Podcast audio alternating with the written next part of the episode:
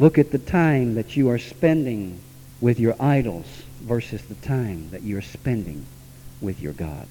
What must we do? We must give heed to wise counsel, but we must also turn our heart toward home.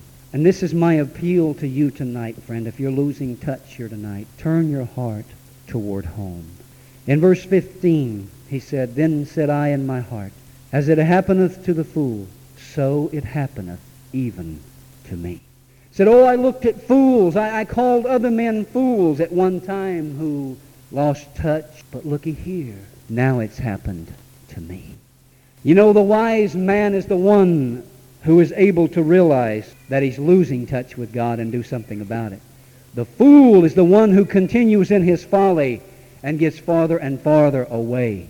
He is truly a fool.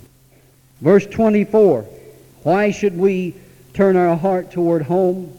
He said in verse 24, There is nothing better for a man than that he should eat and drink, and that he should make his soul enjoy good in his labor. God intended you to enjoy life. He's not opposed to your job. He's not opposed to you having houses and land, and He's not opposed to you prospering. But, friend, you must have spiritual priorities. When your job is taking you away from work to the extent that you begin to lose your spiritual fervor for the Lord, you better look for another job. When your job begins to keep you away from the house of God in increasing amounts, you better look for another job. Now, you may not like that, and you may say, Preacher, you don't know what you're talking about, but I'm telling you what's good for your soul tonight. This is just good old, practical, down to earth, everyday Christianity. You know, no man ever said that backslid ever said, I'm going to set my heart to backslide. I never knew a one of them that did that. I never knew a one man to stand up in church and make a faith declaration and say, Well, I'm going to backslide. Happens slowly. I never knew a youth that was on fire for the Lord that said, I think I'll backslide. You must have some priorities, friend, and God must be first. Is God first in your life tonight? Let me tell you something, friend. You may win a lot of things in this world. You may accomplish a lot, and you may ascend to a high place in life. But if you take Jesus Christ off of the throne of your life, all of it will come to naught. One day you'll find yourself shooting up, taking pills, doing whatever you have to do to get that much needed rest and relief. You'll find yourself right there in the same class as the junkie. You'll be no better than he.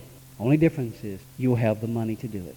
It's a warning to you because let me tell you something. Drugs are at epidemic proportions and problems in our culture today. More and more people are turning to drugs for the needed help. And you may be sitting here tonight and you say, never happened to me. It starts with aspirin. You graduate to Valium. And when Valium don't work, you graduate to the pot or the cocaine or heroin or whatever it takes, or liquor Never happened to me, preacher. I can handle this stuff that I'm involved in. And yes, I know that Jesus really isn't Lord of my life tonight, but I can handle it. You're a liar. And you know it.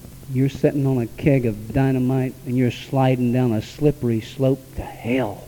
And this preacher loves you enough to tell you the truth and wake you up. Because at the bottom of that slope is a place you ain't never been and don't want to go. Lots of living hells around, friends. The man who stood in front of TV cameras and blew his head off the other day on national news, he didn't get there overnight. The thousands of youth across this nation who are taking their life didn't get there overnight. It was a long process of losing touch with God and losing touch with reality. God must be first. Your family must be second.